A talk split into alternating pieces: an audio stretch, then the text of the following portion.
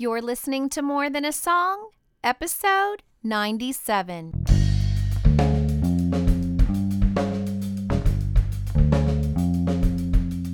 Hello, and welcome to this episode of More Than a Song. My name is Michelle Nezat, and this is the podcast dedicated to helping you discover the truth of Scripture hidden in today's popular Christian music. My goal is to teach you to connect portions of God's Word with the songs you're singing along with on the radio, to help you meditate on truths that will transform your way of thinking and ultimately your life. One of the best habits I've made as it relates to this podcast is that I choose the next week's song the week before so that I can announce it at the end of an episode so that you can listen to it before the next week's episode if you'd like. But really, it's worked out. It's really for me. I mean, it's so that I don't have to decide where I'm going to start when I sit down to write because I'm not sure if you've noticed, but the Bible is kind of a big book and there are many places to start there. And honestly, that's one of the most common comments from my listeners, especially new Christians as it relates to Bible reading and study. Where do I start? Do I read it like a book? Well, if you've ever sat down and tried to read the Bible like a book, you know that it's hard to make it all the way through. And this is really a huge inspiration for this podcast that I will help you use songs that you're listening to on the radio to direct you to scripture so that you can read it for yourself and also to create help you create a habit. Because if it's not a habit for you, I really do challenge you to consider making being in God's Word on a regular basis a habit for yourself this year. And in fact, considering the new year is why I chose JJ Heller's song this year, and the subtitle is Happy New Year for um, this week's podcast. So I really love JJ Heller's folksy sound. Um, I'm not sure if this song is necessarily hitting the playlist at your local or national radio station that you listen to, but it's got a great message for a very specific time of year uh, when we're considering the end of a season, 2015 to be exact, and and what that new year, what this new year that's ahead of us may hold for us all.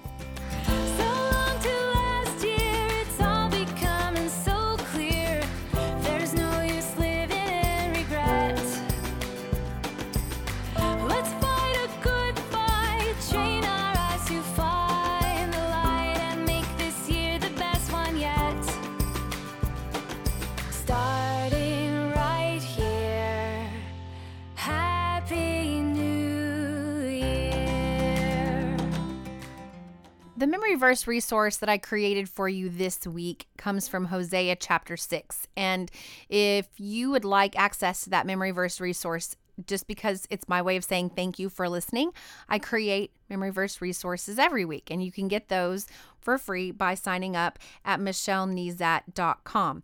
But it comes from Hosea chapter 6, and it really is my cry to you on our behalf. Okay, you'll understand when I read it to you. It says, Come on, let's renew our loyalty to the Eternal One.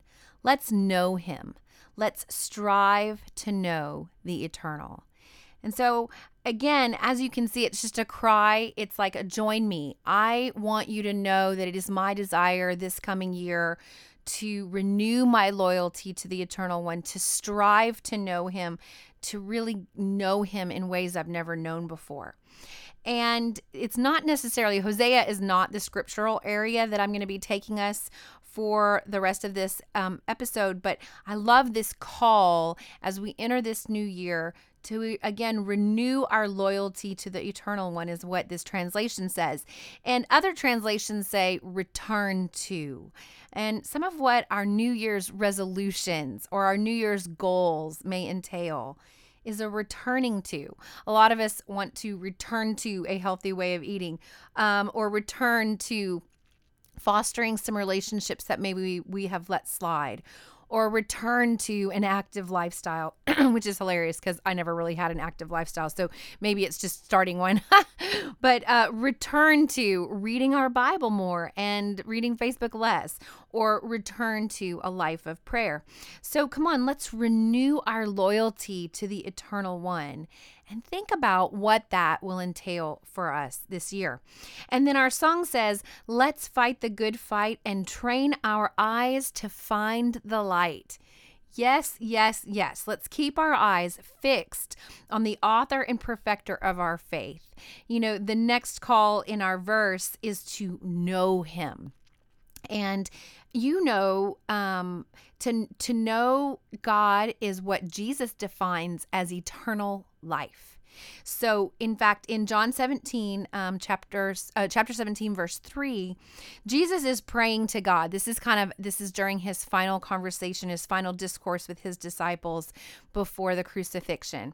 And he says, This is eternal life, that they may know you, the only true God and the one you have sent, Jesus Christ. He's talking about himself. He's talking about God and himself, and that eternal life is in knowing God. And so I want eternal life, and so I need to know God and I need to know Christ. And to know here is to recognize through personal experience and to understand. And there's no way that you can know God through my experience. Now, hopefully, the words that I share with you each week guide you to a place where you will personally experience, if not exactly what I experienced, uh, um, at least it, it guides you down a path of personal experience. But you've got to have your own personal experience. And that's part of knowing God. And then the next word that I want to pull out of our verse, excuse me, is the word strive. Let's strive to know the eternal. And, you know, this kind of striving involves a pursuit, a chase. You actually have to follow after. Uh, there, there's a lot of different ways to indicate if you're a Christian. Uh, you might describe yourself as being saved or born again. One of my favorites is to be called a follower of Christ uh, because it it really implies an activity on my part, an action on my part, and so it's all in the pursuit. You know, our salvation is not just a heaven card uh, in our pockets, a one-time thing. It's an active chase, a pursuit of achieving that understanding of God and His Son again through our own personal experience. So I love the word strive here in this voice translation that I'm using for this week because it indicates that there's going to be work involved, you know, a little effort, so to speak. So let's hear it again. Hosea 6, verses 1 and 3 in the voice translation. Come on, let's renew our loyalty to the eternal one. Let's know him. Let's strive to know the eternal.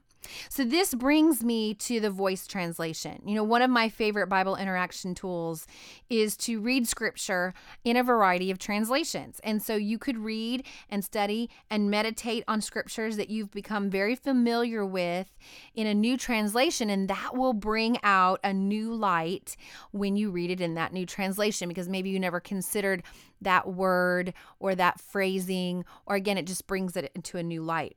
So I'm going to be using this Bible interaction tool this year because I'm entering into my third Bible read through. I'm joining my friend Keith Ferrin and his private Facebook group, and we've all committed to read through the Bible in four months.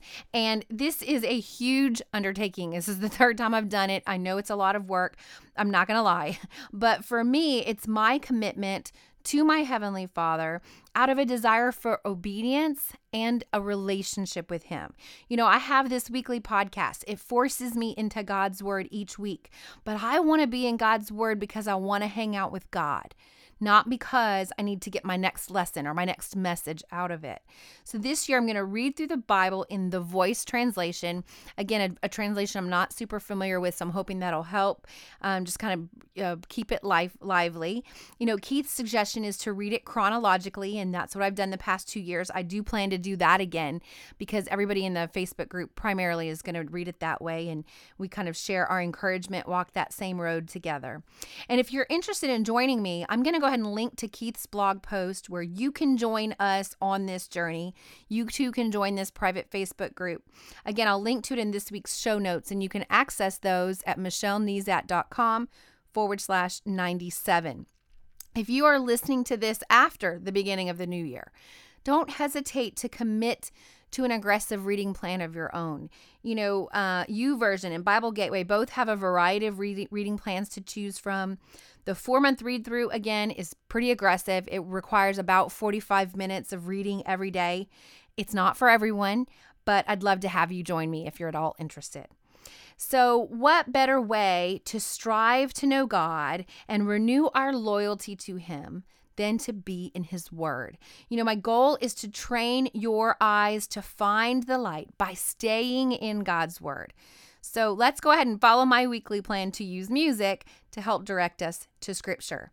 And when I'm thinking about a year ending, I think about the fact that it is is similar to any other ending of a season. You know, it doesn't have to be, you know, December 31st to January 1st. The calendar flipping is obviously the end of a year, but you might be in the middle of a season. You know, there's there are other seasons throughout a calendar year. I work at a school, you know, so the end of the school year ends in May. And so that's the end of that season um, Christmas break marks half a school year. I can't believe it's already halfway over. But again, you might be, even though the calendar flips at a, at a year, you might be in the middle of a season. And seasons are interesting. Um, now that I'm a little older, I can look back and see that seasons have come and gone. Okay. Sometimes I knew they were ending and sometimes I didn't. You know, um, has that ever happened to you? You look back and realize a season ended and and you weren't really aware of the fact that it was ending. When we had one of those seasons professionally, you know, we worked with an amazing group of people, and that season ended so slowly and um, kind of almost secretively that we didn't even realize it until it was all all gone. Okay, and that was one of those seasons where it was one of those where we longed for it to return. There was such um, goodness in that season, but we've also learned that we can't live in the past we can savor that season. We can remember the love and the friendship we had, the wonderful moments and the memories. But if we were to try to create it, uh, it wouldn't work. And we've kind of learned that over the years too. And one of the things that's nice about a season is that uh, a season that you see ending is that you can tie up loose ends and then you can invest in the future of those you're leaving behind. I mean, in that season that kind of ended, there were people I think we would have wanted to say goodbye to, but we didn't realize it was ending. So we didn't get a chance to say goodbye. And in this, um, we had another season when we changed churches. So we had been attending a church for 15 years, about 20 miles from our home. It was in a different town than the town that we live in.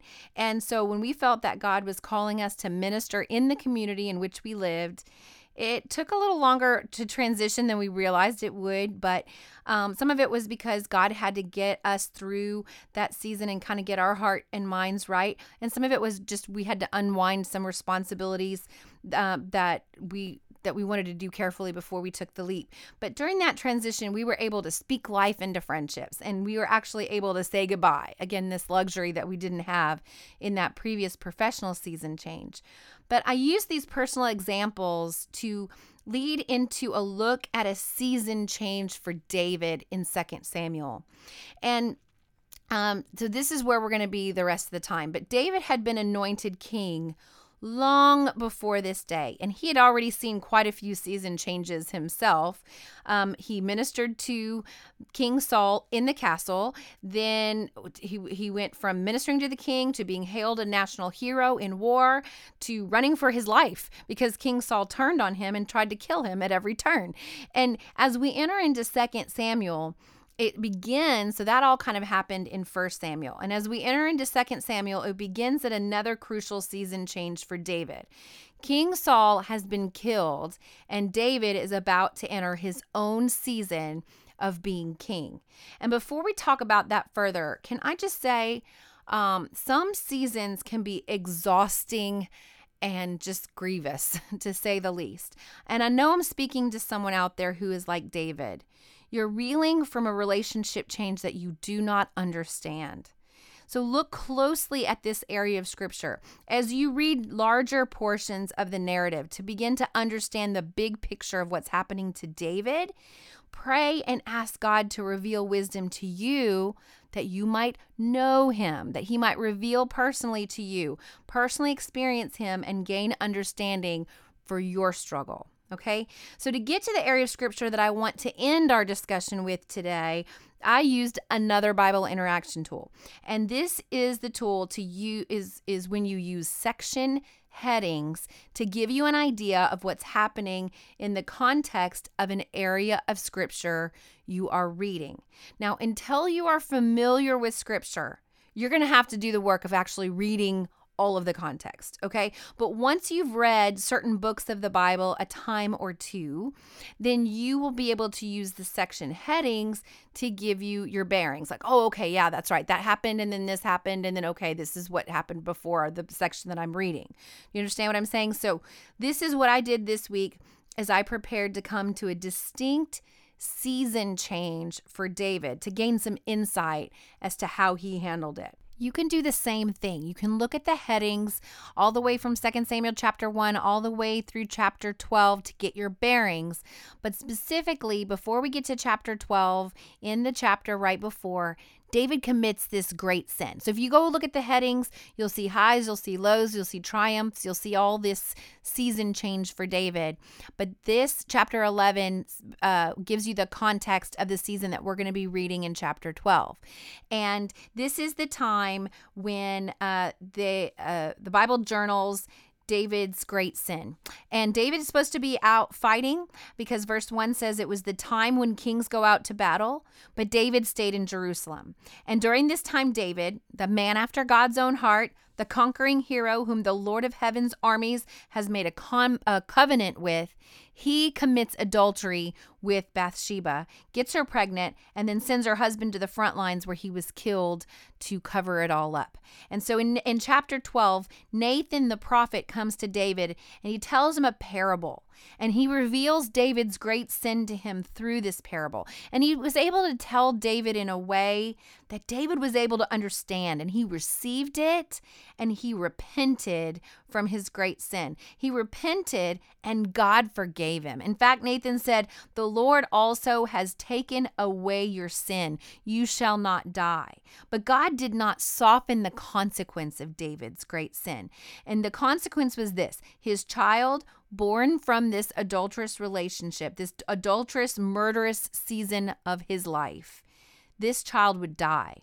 And then also his family would have repercussions for generations to come as well. God said through Nathan that the sword shall never depart from David's house because of this sin. So if we keep reading in 2 Samuel throughout you can you can see it. You can see how the repercussions affect his family going forward. But right now I want to focus on chapter 12 starting in verse 15. I want to read this part of the story and then I want to make a few comments about how David responded and what we can learn from it. So it says, Then the Lord struck the child that Uriah's widow bore to David, so that he was very sick. David therefore inquired of God for the child, and David fasted and went and lay all night on the ground. The elders of his household stood beside him in order to raise him up from the ground, but he was unwilling and he would not eat food with them.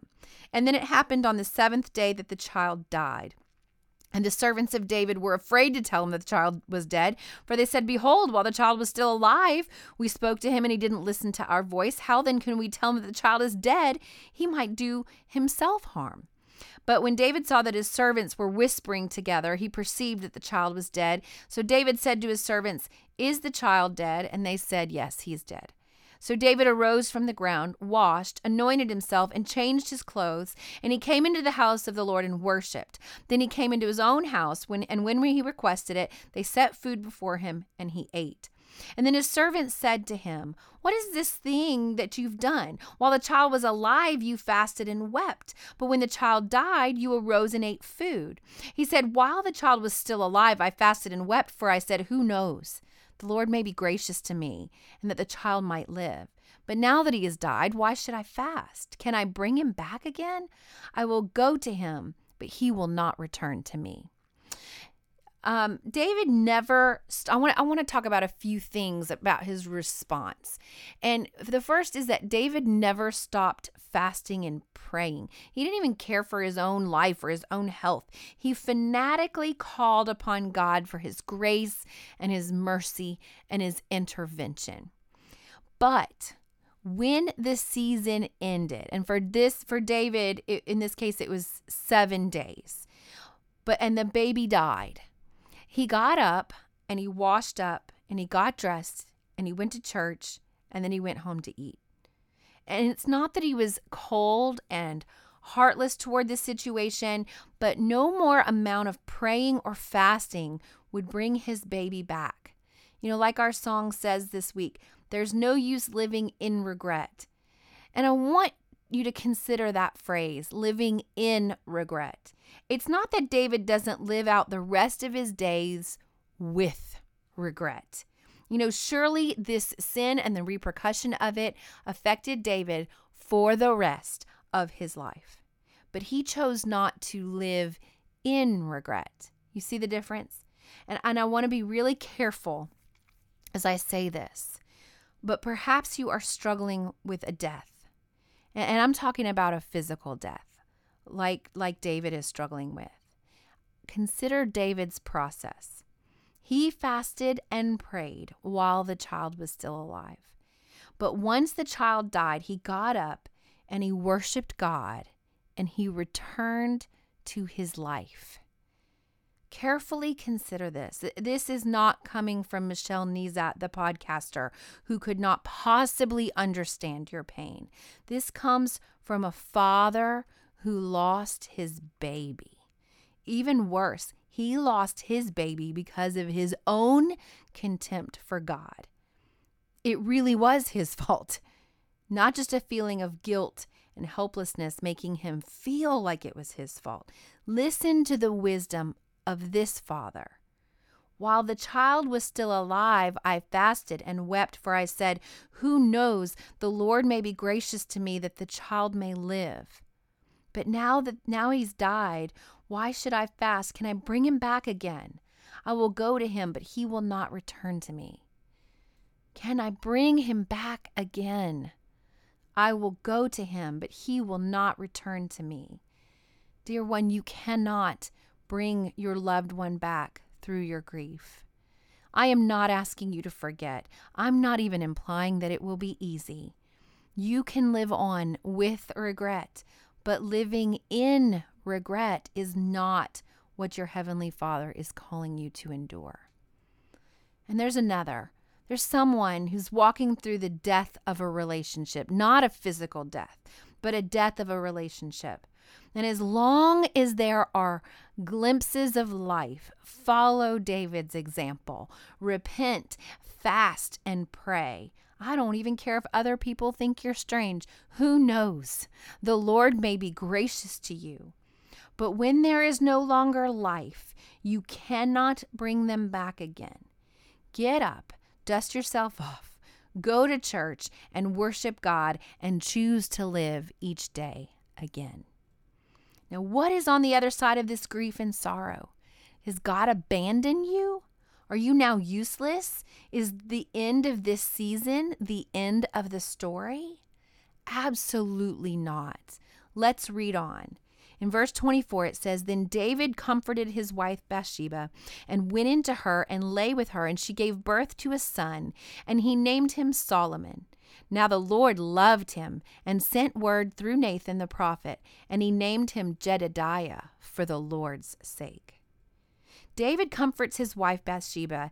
And by the way, he is not the only victim of sorrow and grief. Bathsheba required his care. There is someone in your life right now that needs you to return to the land of the living so that you can comfort them. But now he's married to Bathsheba. Now, when they have a child, it is not a slap in the face of God. Not only does God bless them with a son, but scripture says God loved the baby boy. He didn't hold David's sin against him any longer. David and Bathsheba named the baby Solomon, and that's derived from a, the Hebrew word for peace. But God named him Jedediah, which means loved by God. So at the end of this unbelievably painful season comes peace and love. And God never left them.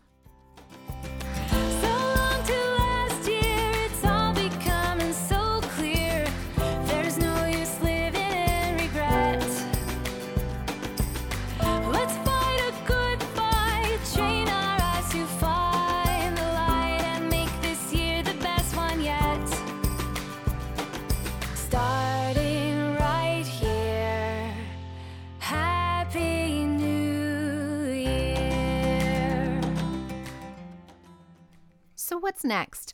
Well, I think it would be amazing if you would join me in the Bible read through. I won't even mind if you take a pass from my weekly challenges because you're reading so much during the read through. But if you're not up to that, I would love for you to pick up your Bible and start reading in 2 Samuel. Start in chapter 1 and head all the way through chapter 12 where we were today. And I just want you to consider how David ended this tragic season and what God might be asking of you.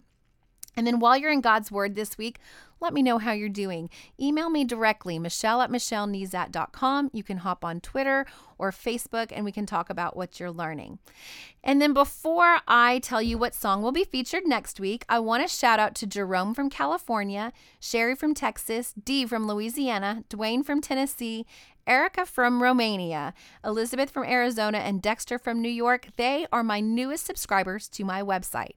And the benefit of subscribing is that I will email you once a week. And in that email, you'll get a memory verse resource to display on your smartphone, tablet, desktop, or you can print it out and place it wherever is convenient for you. You'll also get an email recap of the week's episode, and you'll get instant access to any of the resources I create for some of my episodes from time to time. It, again, it's just my way of saying thank you. I wish I could meet you for coffee and say thank you face to face, but this will have to do.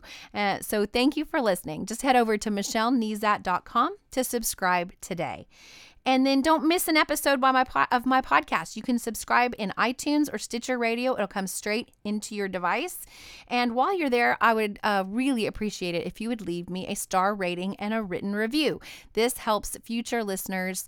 Um, evaluate the podcast for themselves and keeps me up uh, and visible to new listeners. And as always, if you take the time to review my podcast, I will take the time to personally thank you right here on the podcast. Well, that's it for this episode of More Than a Song.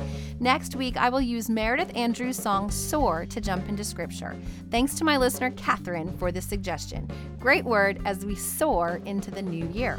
And if you liked this episode, would you mind sharing it with others? I've made it really easy. With just one click, you can share via Facebook, Twitter, or email. Just head over to michellenezat.com forward slash 97. While you're there, I'd love to hear from you. Click on comment to join the conversation. Until next time, take time to meditate on God's Word and consider His ways.